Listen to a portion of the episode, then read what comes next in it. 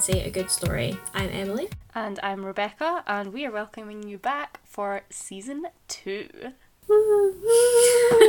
yeah, so it's exciting to be back. We've had a little bit of a break, but it's summer now, and you all deserve our beautiful thoughts about things.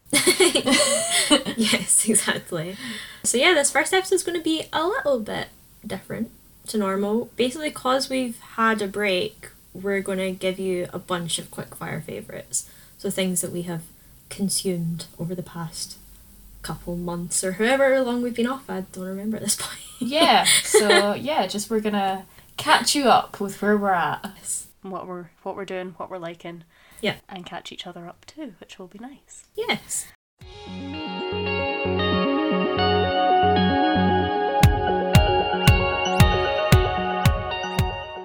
So, have you got a quickfire favourite for us? Yes, my first one is not going to be a surprise to anyone. It's Shadow and Bone. hey, who could have guessed? Yeah, so it's a Netflix show. I've already watched it twice. I think it came out end of April, and I'll I'll try and summarize it. It's one of those shows that has like multiple plot lines, but essentially there's a huge swath of darkness splitting the country of Ravka in two, and the only way to banish the fold, as it's called, is for this mythical figure, I guess, the Sun Summoner, to banish it. And main character Alina discovers that she is the Sun Summoner, and the series is basically following the chain reaction of events that come from that discovery. And it is fucking good. Yeah. uh, so it's like a world with its own magic system in the Grisha, which is what Alina is. Loads of different like political standpoints. There's a big criminal underworld which leads to heists. um, there's a really cute goat. there is a really cute goat. it's got everything you could possibly need. So yeah, the series takes Shadow and Bone, which is a trilogy by Leigh Bardugo, and her duology, Six of Crows, and basically mashes them into one story. So it's not a strict page by page adaptation. Instead, it's a slightly different plot, but it still hangs on to all the important beats in the story. So like the important character arcs, relationship dynamics, like the big plot points. And I've only read Six of Crows, which takes place after Shadow and Bone or after the Shadow and Bone books. Mm. So all the plot with the crows in the show is prequel, so it's fun seeing what they get up to before the events of Six of Crows. Yeah, that is cool. And they've also done really incredible foreshadowing for the crows. Like if you don't know their characters, then you probably wouldn't have noticed the details. But if you do know them, there's so many like blink and you miss it moments that point at what's going to happen, which is exciting because you know that they're going to tackle certain storylines. so exciting. It is a really good show. Like the second time that you watched it obviously was with me. Yes. Um and I knew that I would like it, but I Mm. liked it more than I expected to. Yeah, like I feel like it's quite a fun show. Yeah, like it's it's, really dark, fun. but it's fun. Like I think you get to know the world quite well. They're they've done the world building really well and really quickly. Mhm. And it like you catch on immediately to what's Yeah. going on. It's not hard to follow, which is good. Yeah, and that was something I actually said to you when we started watching it. Was like, I'm interested to know if you catch on as quickly as I did, because obviously I know the world. But like, yeah, that's good to know. Also, I just want to talk about the costuming because it's so good. So Kaz Brekker's crow cane is beautiful, Mm-hmm. and his leather gloves have like a crow feather pattern on them. So like when he places his hand on top of the cane, it like has the effect of a whole crow with its feathers. I also just saw that his cane will probably be upgraded. So right now it's like like I said it's quite a like beautiful Mm. design. It's got a little gemstone on the eye. But in the book it's described as like a lot scarier looking. Mm. And apparently, as the series goes on and Kaz becomes like more ruthless, more violent, the cane will change and reflect that. That's so cool. And I just love that they care about the details like that because I care about the details like that. And also the keftas, which the Grisha wear, are gorgeous. They're all hand embroidered. The And- Sun Summoner Kefta is amazing. Yeah, it's beautiful. They all have this like symbolism, like woven into them, because there's all these different kinds of Grisha and all the different keftas like tell you what each person is, and yeah, I could just go on and on. About So for anyone that's like not familiar with the Grisha verse, but might like me have been familiar with Avatar: The Last Airbender, it is like all the element benders and yes, then kind of, magic. yeah, yeah, It's so cool. yeah. It's called the small science. hmm hmm Which, like, I was pleased. Like, I did not know that. I didn't realize that. I knew that it was magic, but I didn't know it was element based Yeah, magic, elements, and yeah. that like scratches such a good itch in my brain. And then all their like costumes reflect the elements that they work with, and it's just so cool. Yeah. And yeah, I've definitely mentioned this on the podcast before, but I thought I'd just reiterate that I love how much the cast and the creators of the show clearly know one loved the books. Because again, it's not like a strict page by page adaptation, but the heart and soul of it is still there. And I think because they all love the books so much, like that's not something that's going to change. Mm. Like each character or each actor understands their character so well, and I'm like blown away by the casting because I think they're all spot on. Freddie just embodies Kaz. Amita plays this assassin struggling with her faith so well. Mm-hmm. And Cal is such an incredible Matthias. I think he has the most like expressive face, and I think you can really see the struggle of a man questioning his entire life's morals and like the slightest movement of his face. Yeah, he's amazing, and I could go on and on, but I'm just really in love with the cast, and I'm excited to see who they cast for Nikolai and Wylan because I love those characters, and I think they are like fan favorites. So that's exciting. And then just to end, because I know I'm rambling, I thought I'd just list off some moments that I love without context, so there's no spoilers.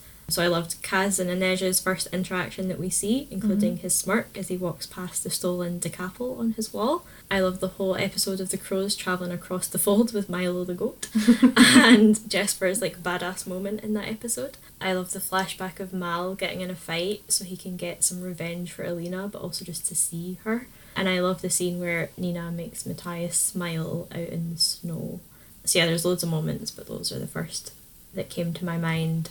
So yes, thoroughly obsessed. It'll probably be a long wait to season two because they've not even confirmed that there will be a season two. There's got to be a But season two though. I feel like there must be because all the marketing that they are doing is insane, Mhm. and I'm pretty sure it's still in the top ten like Netflix lists. So I, I think there will be a season two. I've not read the books and I've not intentionally consumed any content, and my social media is Mm. still full of it. yeah, So like it is everywhere. yeah, Netflix are going ham with the Shadow and Bone content. So yes, that's my Shadow and Bone rant over. I really liked it. Nice. what is your first quickfire favourite? my first quickfire favorite is Goldfrapp. Oh, So do you do you know Goldfrapp? yes. Yes. So I'm not a huge dance music fan. So I've always obviously heard of Goldfrapp, Mm. never really taken much notice of them. Mm-hmm. Like I just thought, well, A, that band has a cool name. and B, the girl, who it turns out is Alison Goldfrapp, had this like mental blonde curly hair, and I've like seen her on her album covers and whatever, and thought like she looks cool. hmm But like I say, I'm not really into dance music. But I was given the CD of their fourth album, Seventh Tree, for my car, and I can see why now because oh my god, it's amazing.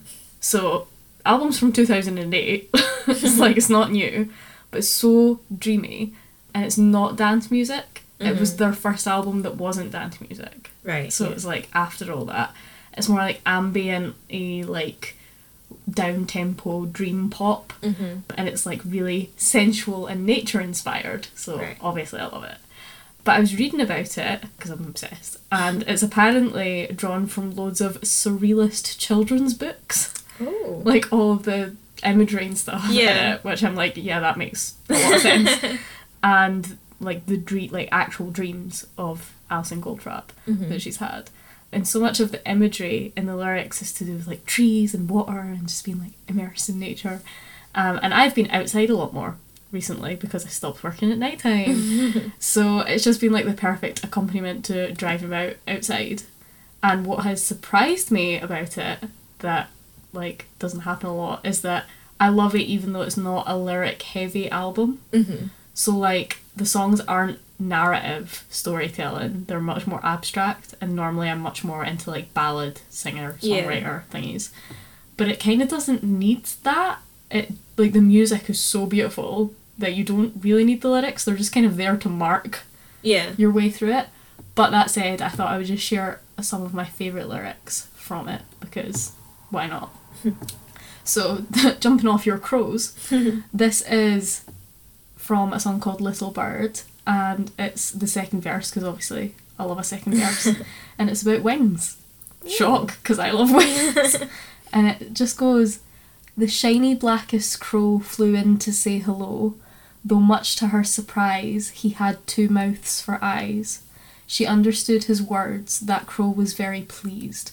He gave to her his wings, and now she is free. Oh, I love that. Yeah, That's it's so- so beautiful. It did actually make me think of Inej as well. yeah. Like he gave to her his wings, and now Mm. she is free.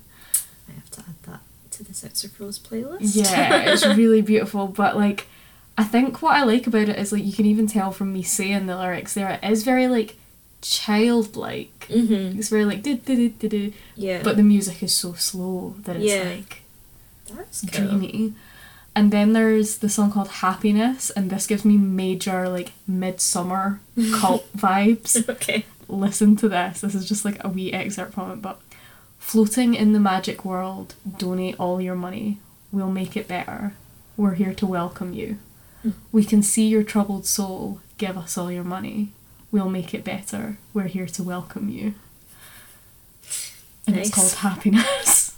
it's so sinister. Yeah. I love it. Another bit that I love is the very first lines from a song called A and E, which was a single, and I think like if you heard it, you would know it. Mm. But the first lines are, "It's a blue, bright blue Saturday, and the pain has started to slip away. I'm in a backless dress on a pastel ward that's shining. Think I want you still, but it may be pills at work."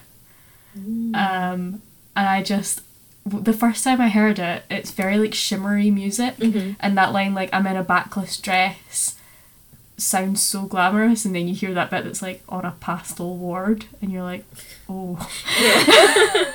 it takes a turn. yeah, it really does. You sh- I should have known because the song is called A and E, but like Yeah. I didn't know that when I first heard Yeah, it. yeah, yeah. and the last lines of a song called Some People, which might be my favourite, which is just And what you thought you lost was just mislaid, all the poems written in your skin. I like that. That's nice. I love and what you thought you lost was just mislaid. Mm. Yeah. That's what I mean. It's got really good vocabulary in it for an album that's not like lyric heavy. All the Yeah. words are interesting, which I Yeah, they all sound very like well thought out. mhm. Like they were picked on purpose because there's not many of them. yeah, Yeah. I enjoyed that. Anyway, that was Nice. that's seventh tree. What's your next one? So I actually have a book to mention, which is not normally something we'd class as a quickfire favourite, but it's the second book in a trilogy, Mm. so I don't want to do an episode on it, but I don't want to not mention it because I loved it. Mm. So it's Chain of Iron by Cassandra Clare, which is the second book in her The Last Hours trilogy. Mm-hmm. So if anyone knows the Shadowhunter universe, this series follows the children of the characters in the Infernal Devices trilogy. So it's set in London right at the start of the 1900s. Okay. Uh, it's urban fantasy, so real life setting, but filled with a demon hunter race and warlocks and vampires and werewolves and ghosts and many other creatures. and it's just a delight. And by delight, I obviously mean like soul destroying and highly emotional. so yeah, I think Cassie Clare's writing gets stronger the more she writes. I think you can see that in this series, which is very complex. The books are long and intricate, and I think if I listed like all the separate character journeys in this series, you'd think it was like a mess to read, Mm. but it's not. It's all like woven together in a way that like all the plots just bleed into one, and it's oh, it's just a satisfying read to see them all like come together. Mhm. So yeah, cause it's the middle of the series, I don't want to like mention plot too much. Uh-huh. But some like story things that feature are a writer trying to learn like necromancy so she can bring her ghost boyfriend to life. A marriage that is fake but leads to real love. Such a Um, good trope. Yeah. Demon grandfathers. A girl who can control boys. There's a character who's an alcoholic and he can't see how much people love him and care about him and it's like 1000% gonna break my heart. And there's also just like all the romance like heterosexual romance queer romance interracial romance one alive one dead romance. So good. I just realised Um, no one could see the look that we shared a minute ago. Uh, So yeah, one thing I did want to discuss a little, which I just think is really cool, is that this series, or at least one kind of like strand of plot in this series, is inspired by Great Expectations, Aw. which you guys all know is like one of my favorite books. And I could definitely see the influences in the first book, Chain of Gold, but this one I think is so interesting to read as a fan of Great Expectations because basically Cassie Clare takes the plot of Miss Havisham teaching Estella how to make boys fall in love with her in order to break their hearts Mm. into her urban fantasy world. So it's not just about charm and it's instead about an actual magic charm that compels the boys. And I yeah, I don't want to go into it too much, but I could honestly just like write a dissertation on all the ways she has used influences by Great Expectations in this series because it is an art form. So yeah, maybe when the trilogy's finished I'll like do an episode on it or something. That would be cool. Every time you mention that, like, charming boys, controlling boys, I hear the bit from Jennifer's body that's like, You're killing people. No, I'm killing boys. Which is used at the start of a Halsey song called Mm. Killing Boys. Yeah. So yeah, I thought I'd just end by reading out a quote because I want to. Yeah. So this scene is between Lucy and Jesse, so a bit of context, and none of this is spoiler because Mm. it's established early on in the first book. Lucy is a shadow hunter, demon hunter, but because her mother is a warlock, she also has the power to command the dead. Right. She and a ghost, Jesse, have been in love with each other for a very long time, but neither have admitted it. And Lucy is trying to, as I said earlier, find a way to resurrect him because he's not a normal kind of ghost. But that's spoilers, so I'll just leave it at that. So just before this scene, Jesse has read some of Lucy's novel that she's writing. She's writing a story called The Beautiful Cordelia for her best friend Cordelia, which is adorable. Um, Oh, my heart. yeah. It's like, it's so sweet because you see little snippets of it and it's like, the beautiful Cordelia has made another man fall in love with her and she's walked away because she is too good for him. like it's, all, it's so cute. But yeah, in the beautiful Cordelia, there's the brave Lucinda and Lord Jethro, who are obviously fantasy versions of Mhm. her and Jesse. So Jesse reads this and is a bit like, what? so yeah, this is just a bit of like a make-up scene between the two of them. It's such a hefty book. It's so beautiful. It is beautiful. I've never seen pure black sprayed edges before. Mm. It's longer than I remember it being, but oh well. Let's we'll go just for go it. for it. Sit down, have a cup of tea, enjoy yourself. Okay. The snow began coming down harder as Lucy passed the silent, deserted bulk of the British Museum. It gleamed palely behind its railings, the stately columns of its entrance frosted all over with a thin layer of ice. A tickle started at the base of her spine, the feeling of being watched.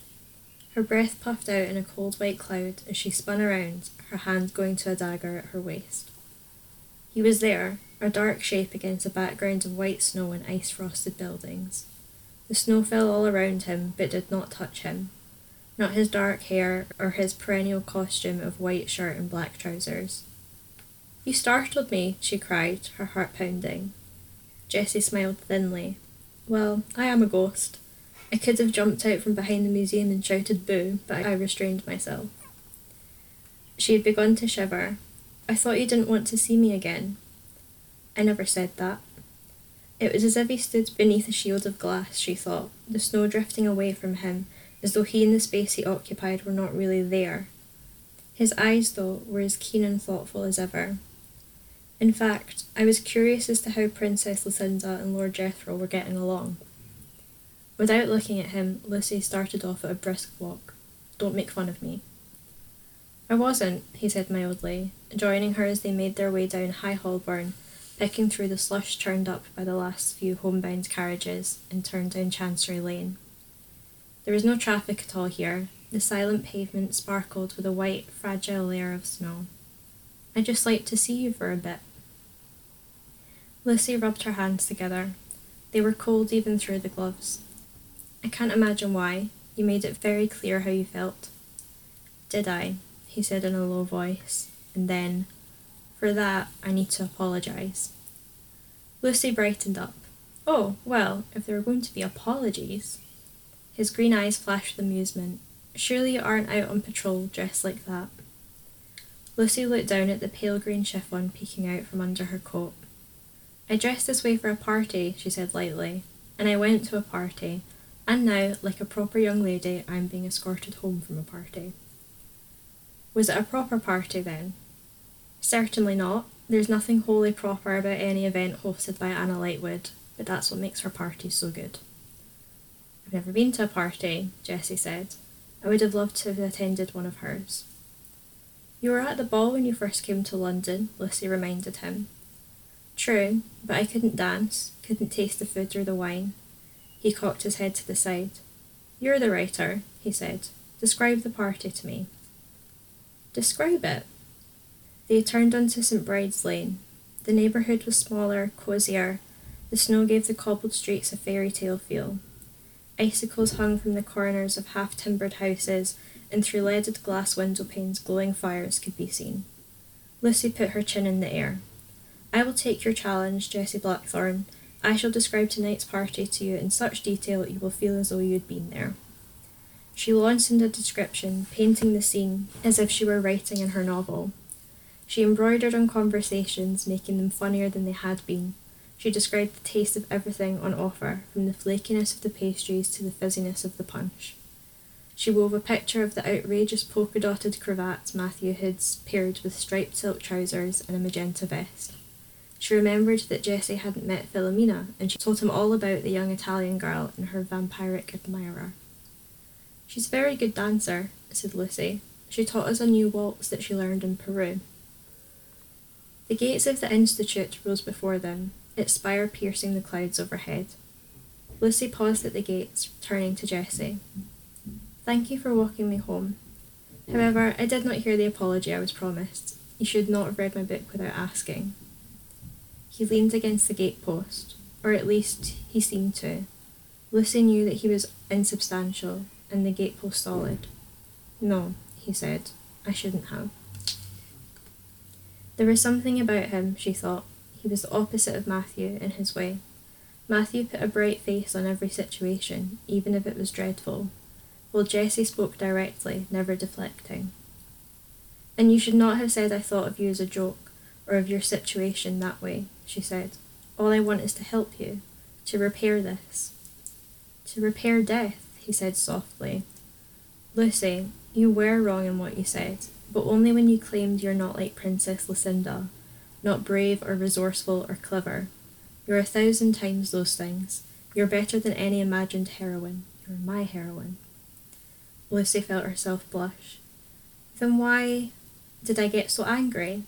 It must have seemed to you that I hated the book, he said, his voice low and rapid, as if he wished to get to the end of what he had to say before his nerve failed him. Or hated your writing, or hated that character, Jethro, but it was nothing of the sort. If anything, I was jealous of the bastard. His one purpose is to say exactly what he feels. He looked up at the sky, the snow. You have to understand that I always, always assumed that you could never feel anything for me and that is why I thought it was safe that I felt the way I did about you. Lucy stood motionless. She couldn't have moved had the charging Shax demon suddenly appeared. What do you mean? she whispered. What do you mean, the way you felt? He pushed himself away from the wall. He was truly agitated now, she realised, so much so that when he gestured, the movement of his hand seemed to shimmer in the air.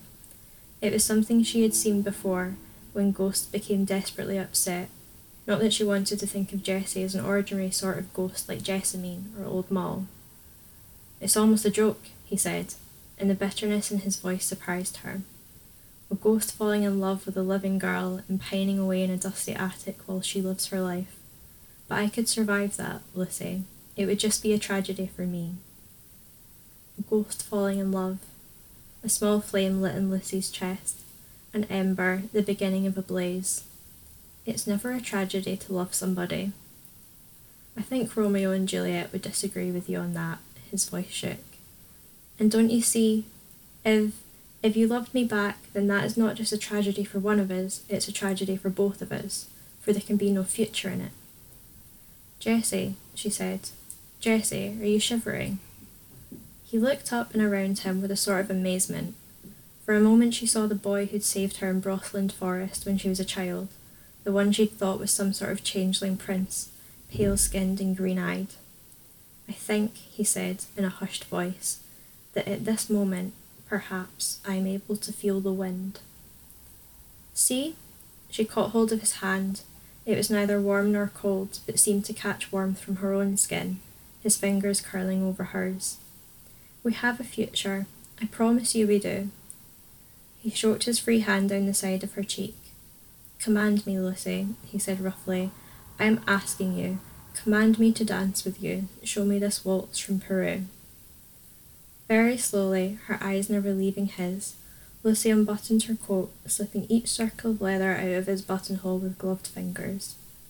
At last she stood before him, the coat hanging from her shoulders, the wind plastering the lacy scraps of her dress to her body. Jesse could not seem to look away, and she could feel the gold locket at her throat rise and fall with her breath. Dance with me, Jesse Blackthorn, she said. I command you.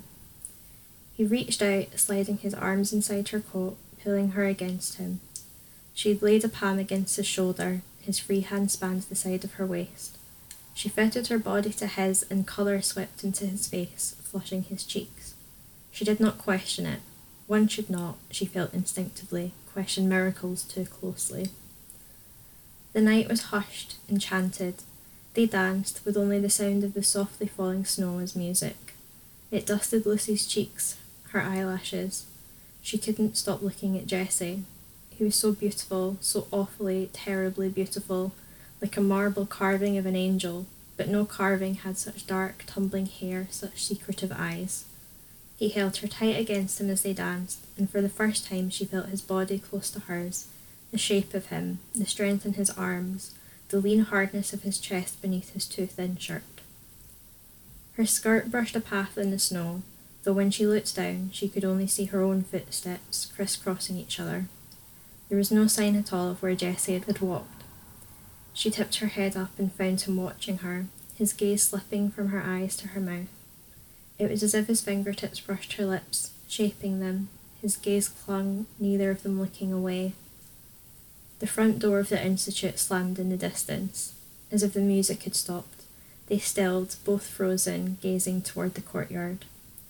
Don't go, she whispered, but there were footsteps in the path coming towards them. Reaching out, Jesse plucked a gold comb from Lucy's hair, closing his hand around it. His eyes burned like stars against the night. Lucy heard her Uncle Gabriel's voice calling out her name and then the rattle of the gate.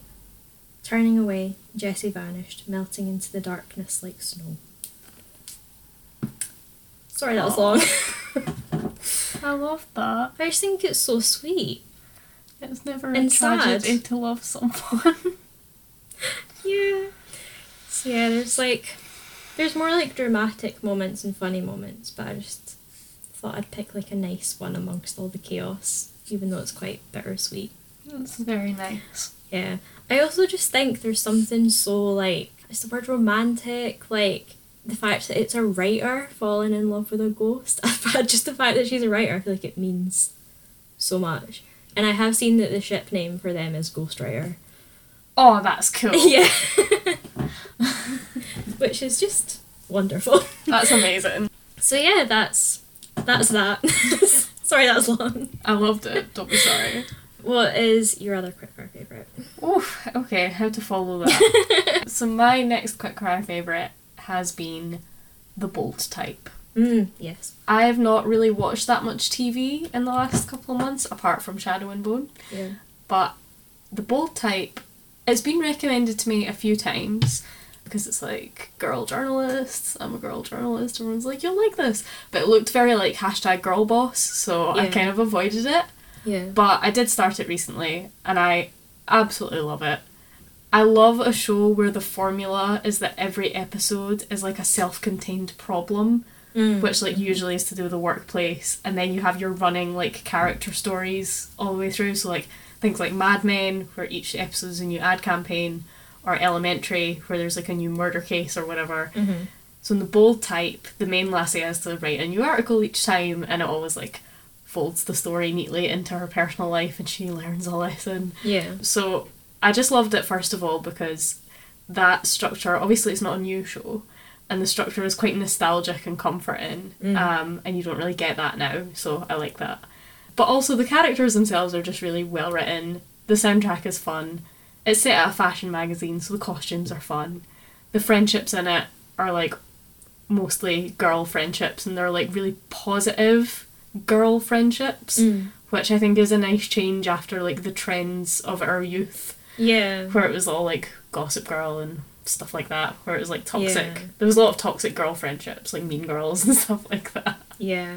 But my favourite thing so far in the whole thing is that the sort of formidable, chic lady editor of the magazine is an absolute force to be reckoned with, but she's really kind. Mm. Like it would be so easy. She she does take the mold of like Miranda Priestly from Devil Wears Prada, and it'd be so easier to make her like this cold and like cutthroat hard woman. Yeah. But she's totally not.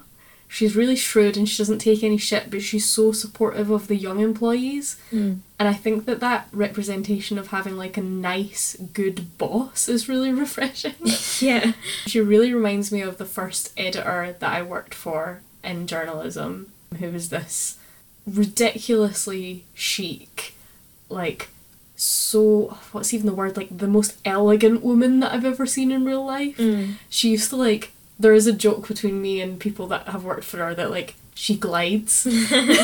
Yeah. And I remember being called into her office and I was like 21 or 22. And I was like, oh fuck, what have I done? and she just wanted to tell me that I'd done a good job. And like I didn't I didn't know that she knew who I was. Yeah. But that was like a very positive moment for me. And now like when I watch the bold type and there's this like really nice lady, I'm just like, Aw. Yes! More of this. Yeah. So yeah, I'm really liking it. Nice. Yeah, my I'm pretty sure my mom watches it. I have heard it's good. And the thing I've heard that's good about it on like Twitter and stuff is the female friendships. hmm I think that's like a selling point for watching it definitely. Also, I'm only like on the first season, I'm not that many episodes in, but there's a really great queer storyline. But I Mm. feel like the way they've done it is like it's kind of hilarious, but it's also genius in the way that it's happening from the very first episode, but it's not the main character that's happening with. Mm. And then it just sort of really naturally it's not like a big deal. Do you know what I mean? It like it's this girl like questioning her sexuality, Yeah. but it's not like a crisis storyline Yeah. it's very much just like these friends and then one of them's like hmm don't know what i'm doing here. And then it kind of just naturally unfolds and the other two are like all right sweet. Yeah. and they move on with it which for the time that that was written i feel like was quite positive representation of coming out because you don't see that many like coming out narratives that aren't traumatic. Yeah. so well you didn't anyway Yeah. You're getting more you do, but yeah, you, never used to. Yeah. So yeah, I'm enjoying that about it. But like I say, people I've not watched it all, so don't come for me if it's like problematic later. I don't know. but yeah, I'm enjoying it. nice. What's your next one? My next one is a film. It's the map of tiny perfect things. Oh, I love that. Um, I was going to do an episode on this, and I may still do it one day, but it won't be this season. So I'm just going to mention it now. Mhm. So this film is about two people, Mark and Margaret, who are stuck in a time loop. The same day repeats over and over again, but they're the only people who have kind of free will within it. And they decide to try and find all the perfect moments in their town. So those little things you always miss because you don't have the time to look for them, like a van with wings pulling up, you know, behind a man on the street so he looks like an angel for Mhm. a split second. I actually wrote down a quote when they're like talking about doing this. So Mark says, most of life is junk, right? It's filler. And then there's these moments when all the randomness turns into something perfect.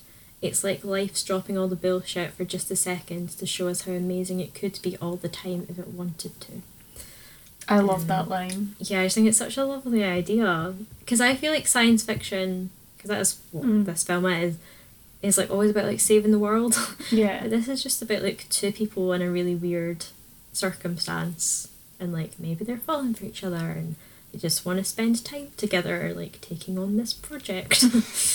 Do you know what I loved about that line is that like that way like so when we watched that film and he said that line, I was like, that's what it is to like write poetry mm. is like because you, you're very rarely telling a story hmm you're just telling a moment yeah, yeah. And I feel like- that, yeah. like not all poems but i feel like what i try and do when i'm writing poetry is sort of make a map of tiny perfect things yeah. Um, I love that. yeah and like i, rem- I felt very emotional at that line because i was like Yeah. because there's a line out of a poem that i can't remember which poem it is right now but i didn't write it someone else did and it's like every moment a poem waiting to be plucked Mm. Yeah. and that like that film just really reminded me of that Yeah, no, definitely.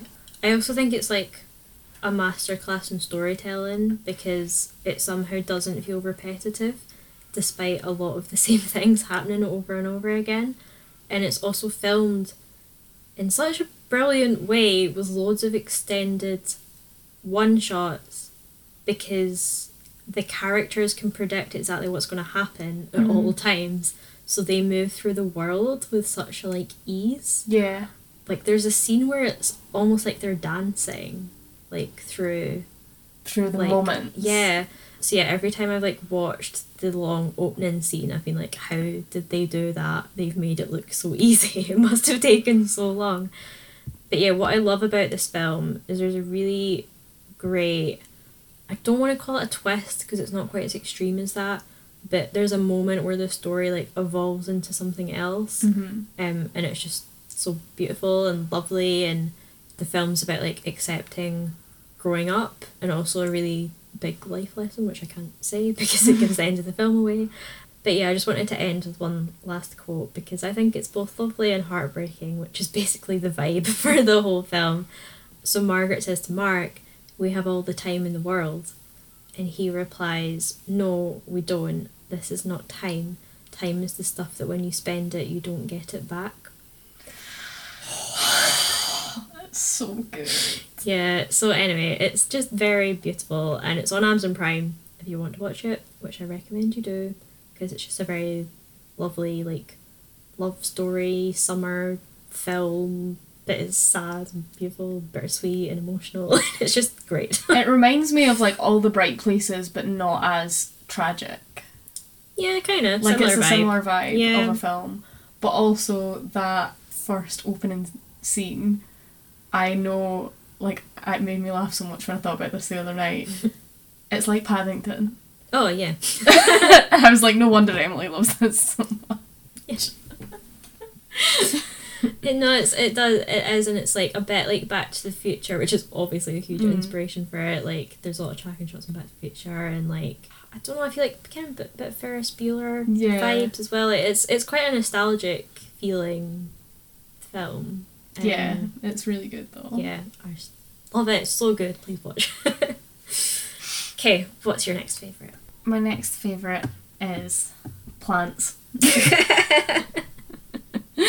this is not media. this is just that recently I've acquired a lot of plants and this has gone from like a small interest to a full scale hobby. Mm. So I've had like you know this I've had two plants for like a couple of years Mm. and they make me happy and in the last 2 months I've acquired 9 more plants.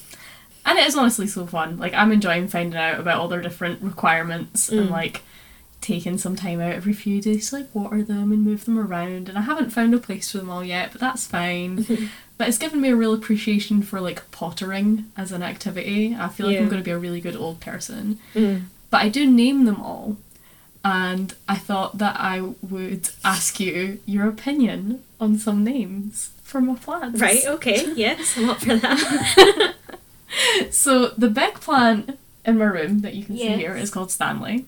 Yes. And the money plant in the living room is called Stella because streetcar named Desire. yes. My little trail of hearts succulent is called Tallulah.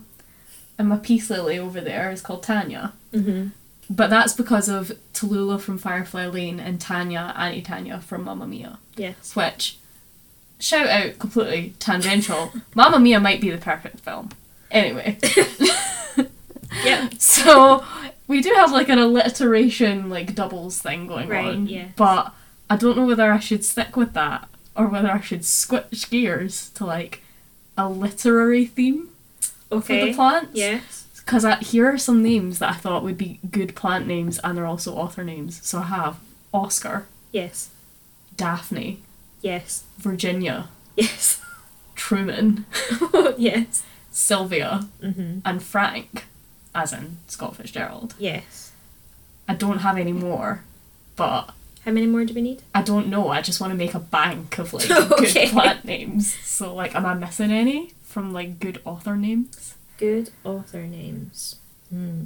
Got Dolly. Dolly's a good name. Dolly is a good name, and I do also like Pandora. Yeah, do a Dolly and Pandora. That's cute. Yeah, we probably need a Dolly and Pandora, don't we? Yeah, and I have two ficuses. I have two of Okay, the same plant. Right, Dolly and Pandora. Sorry. I feel like you've got most of the good ones. Yeah, I felt like I was, I was doing well. I just didn't know if I was missing any. I don't really because I was trying to think of like all the gothic ones, but don't really want a Mary. Horace. Horace is a good one. yeah. Hmm, I'm gonna write that down just in case. First Gothic novel. Horace Walpole. I also do like Hortense as a name. Mm. Um, Yeah, I'm trying to think of other Gothic folk. I'm not really into Bram as a plant name. Oh, I like Bram. sorry, Bram Stoker. I'd have to. I feel like that would have to be a quite a scary looking plant. and I don't have a scary looking plant. Maybe if I got like a Venus flytrap or something, I'd call it Bram. yeah. A lot of them are just British names, aren't they? Like you've Yeah. got Robert. Yeah, that's my dad's name. Yeah, I'm not, know, gonna, I'm so- not gonna do that. yeah. Mary, but Mary's not particularly exciting. Nah, Percy. Percy's quite good. I'll write that one down too. Sweet, got a good, got a good bank of names going on here. but yeah, this is my life now. Yeah. Um, I feel like you need like a sassy looking Lord Byron. We'll see. I yeah, I needed this one to be because my peace lily is not a real peace lily. It's a it's an orchid that is red. um, and I immediately just thought of Annie Tanya from Yes. Mamma Mia when she's like in a red swimsuit and she's singing Mm. "Does Your Mother Know?" yeah. Um, but yeah, tangentially, I watched Mamma Mia again the other night, and I do honestly, I I think I've watched it more than any other film at this point, Yeah. and I think it is just maybe the the best one. Yeah, my my sister is obsessed with Mamma Mia, like her and not her current flatmates, but like two girls that she used to live with, like Mm. the three of them are just obsessed. They always do the Donna and the Dynamos like pose at like nights out. That's hilarious. Um so yeah, she's she's very obsessed with Mamma Mia. I mean I love it too, Yeah. And also tangentially, because this isn't one of my official quickfire favourites, but Emily made me watch 10 Things I Hate About You for tragically the first time in my life the other night, and it changed my life. It's absolutely amazing. Can't believe I've never seen it. Can't believe I've never seen it, and Cat's favourite book is The Bell Jar. like, Yeah. so many iconic moments, and if you're like me and you've somehow not seen it, you need to watch it. Yeah.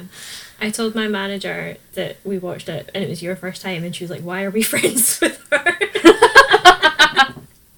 Why are you friends with me? Do you know? It's because I kept thinking that it was How to Lose a Guy in Ten Days, I know. and I don't like How to Lose a Guy in Ten Days. I do like that. But yeah, Ten Things I Hate About You is, is better. It's a very different film. yeah.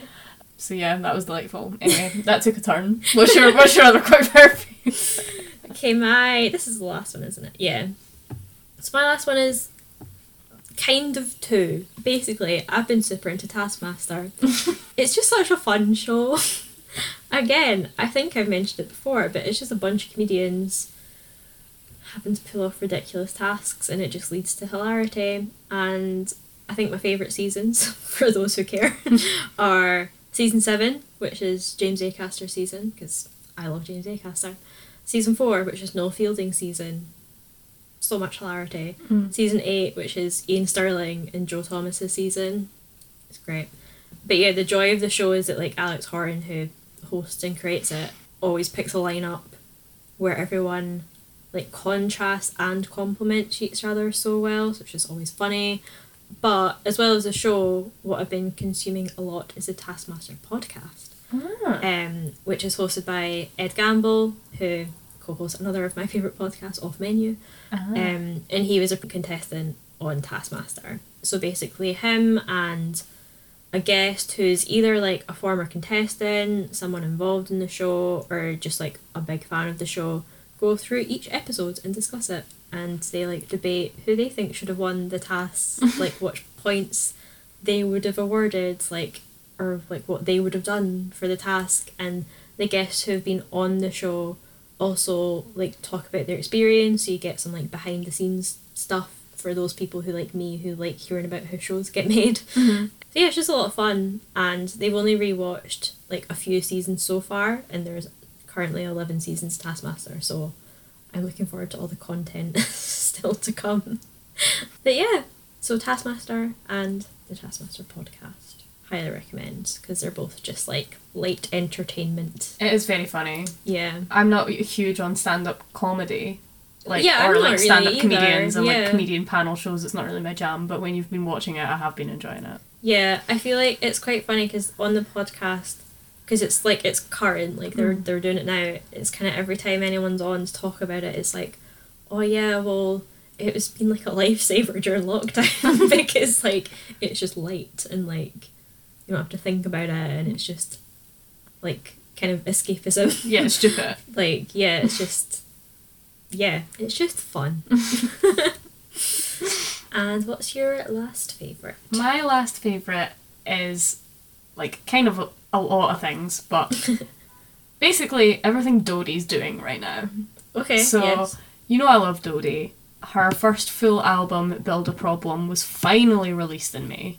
And I could go on at length about the album itself because it's beautiful and it makes me cry. But I'm not going to. Mm. Because what I've actually been enjoying particularly is the amount of cool video content she's put out around it. So like the music videos for all the singles are great and like individually recommend watching all of them. They're really good. The video for Hate Myself has Dodie as a postmaster in a post office learning like she has to like train to post letters. it's really funny and it's based on Klaus, the Christmas film, which is an adorable film. um so yeah, that loved that. There's also great acoustic performance videos of all the singles. So there's a really good video of her singing her song Cool Girl in an abandoned swimming pool. And I don't know why, it's just like the visuals of the video and obviously the acoustics are great. Yeah. And it's not nothing's happening in it. She's just standing in the swimming pool singing. Yeah. But it's like addictive to watch. I've watched it so many times. Mm. And there's loads of for the whole album, there's like mini music video visualizer things which are directed by Jack Howard, who I know you're a fan of Yes. Um, which are basically just Dodie getting in the back of a taxi in loads of different costumes, but they're so gorgeous. Yeah.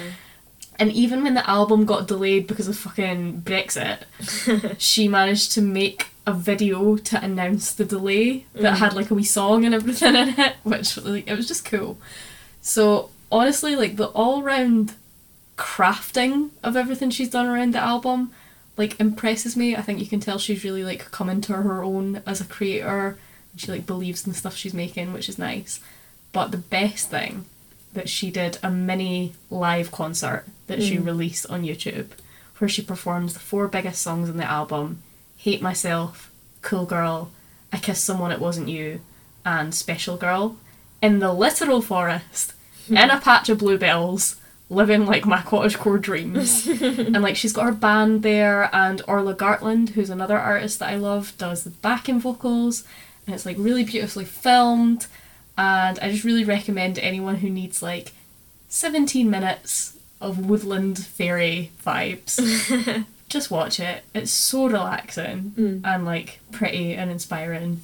Yeah I loved it. The album is definitely not like an energetic album. It's very much like listen to it in your bedroom with candles on but she manages to put so much energy into the performance that I'm like, oh wow, that's pretty dope. And to finish that quickfire favourite, I would just like to quote my favourite lyrics from Hate Myself, which is filling in the gaps, build a problem that neither of us need.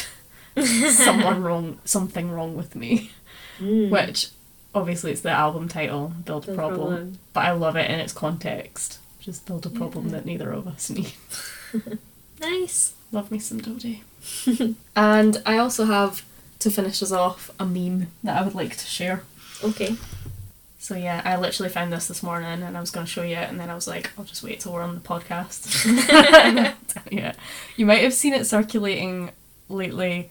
It's Ursula Le Guin's writing schedule. Oh yeah. Have you seen it? Mhm. Okay, so for our podcast fans, let's just read this out. So Ursula Le Guin obviously is like one of the biggest writers of all time, and this is her schedule. 5:30 a.m. Wake up and lie there and think. 6:35 a.m. Get up and eat breakfast in brackets lots.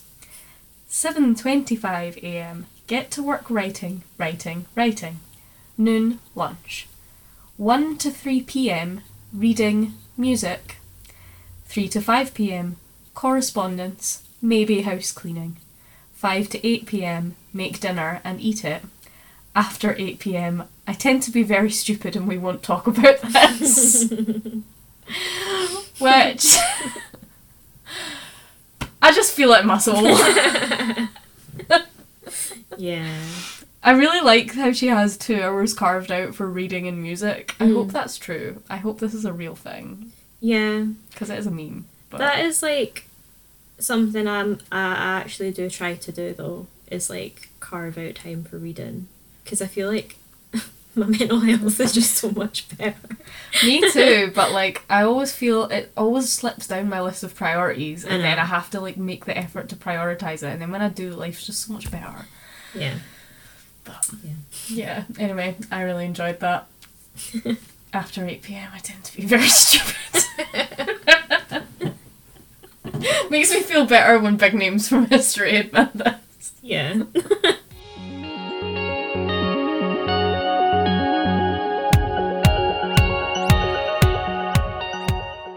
so that is us this week. Welcome to season two. yeah, we have a lot of fun stuff coming up this season. So do you think we should tease some some stuff? We've got our, our usual kind of episodes, obviously. We've got a few special ones planned as well. A few guests Yeah, some, coming on. some exciting guests. Yeah, I think it should be really good. Uh, I hope so. I think it will. We have a feature episode coming, Mm. which I think you guys are really gonna enjoy. yes. Yeah, I Um, think so. And as always, like if you have any suggestions for us on what you would like to see, we are more than happy. We're all ears. And yeah, so if you have any comments, questions, our emails infatuatedpodcast at outlook.com. We have social media, which is linked in the show notes along with everything we have talked about today, including the Infatuated Mix, which is all of the music that we mention. And please rate and review us on your podcast apps because that helps get the podcast out there. Give us those little stars. yeah, I'm really excited. I think it's gonna be a good season. It's gonna be a good summer, even though it hasn't stopped raining.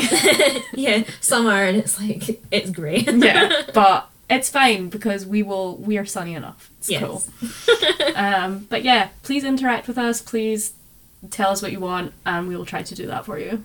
Okay, goodbye. Bye.